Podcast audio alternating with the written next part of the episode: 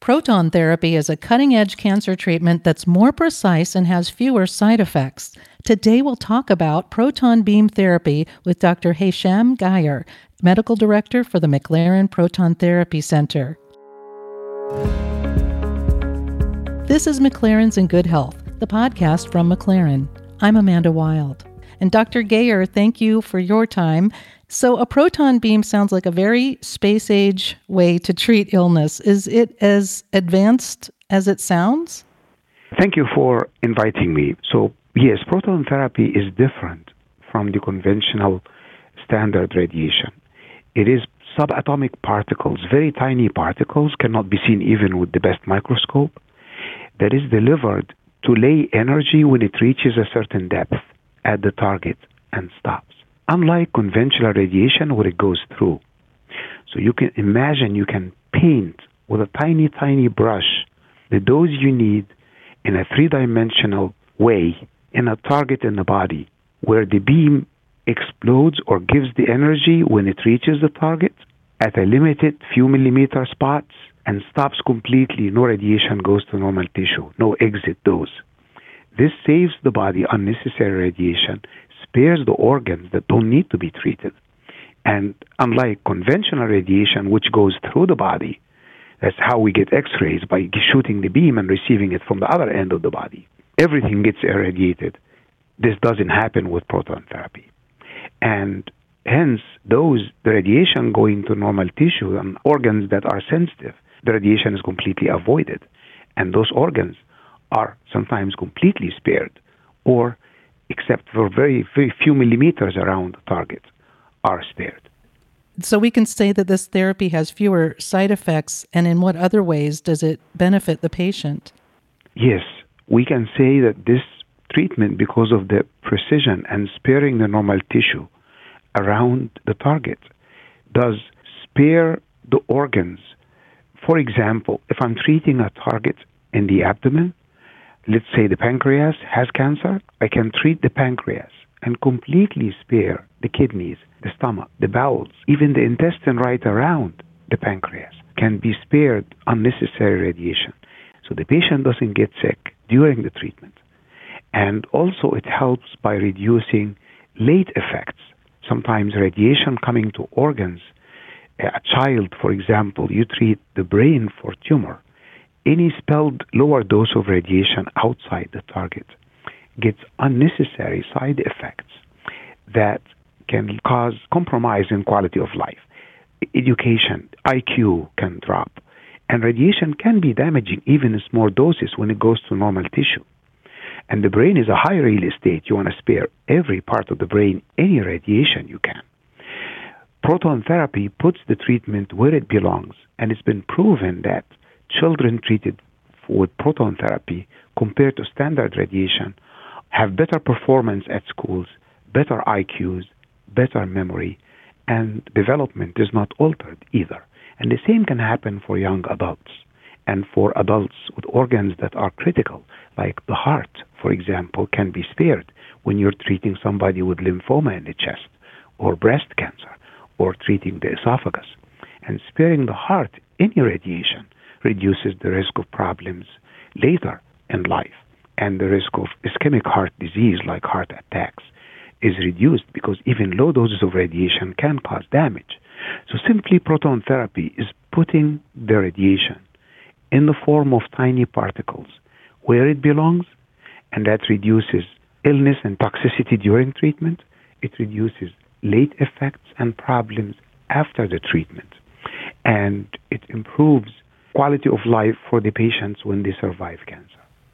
So this sounds like a giant leap forward in cancer treatment. What forms of cancer can you treat with the proton beam?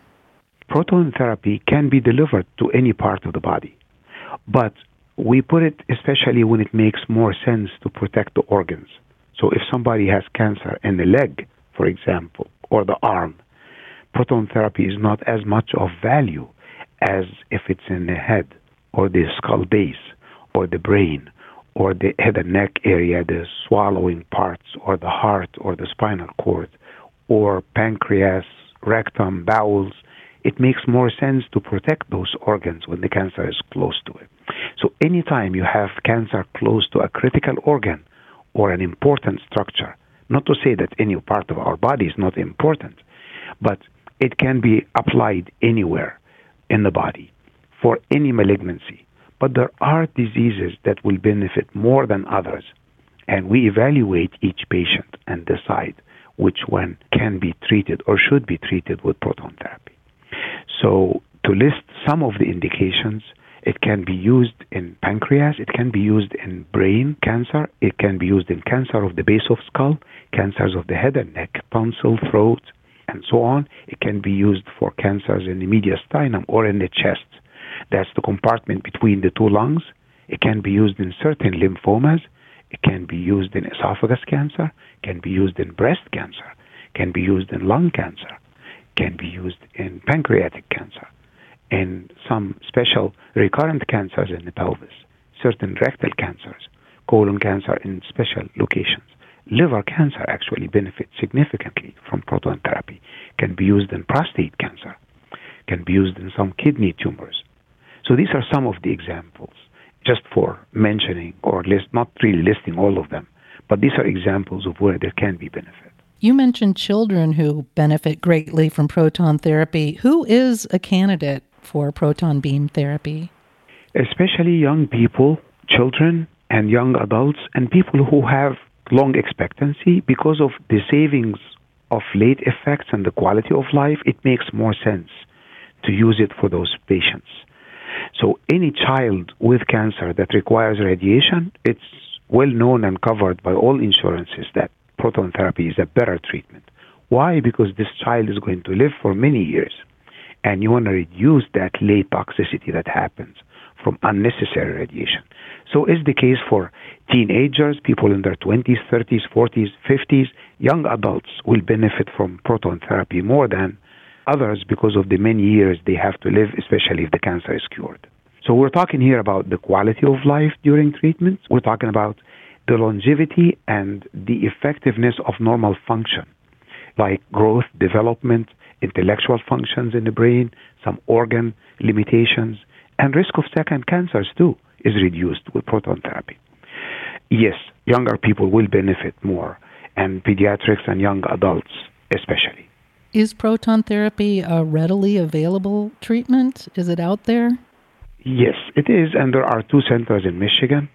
Of course, there are demands on the proton center facilities, and we're the largest facility in Michigan and have the highest technology available. And yes, we are available and we accept patients. And insurance does cover the disease also.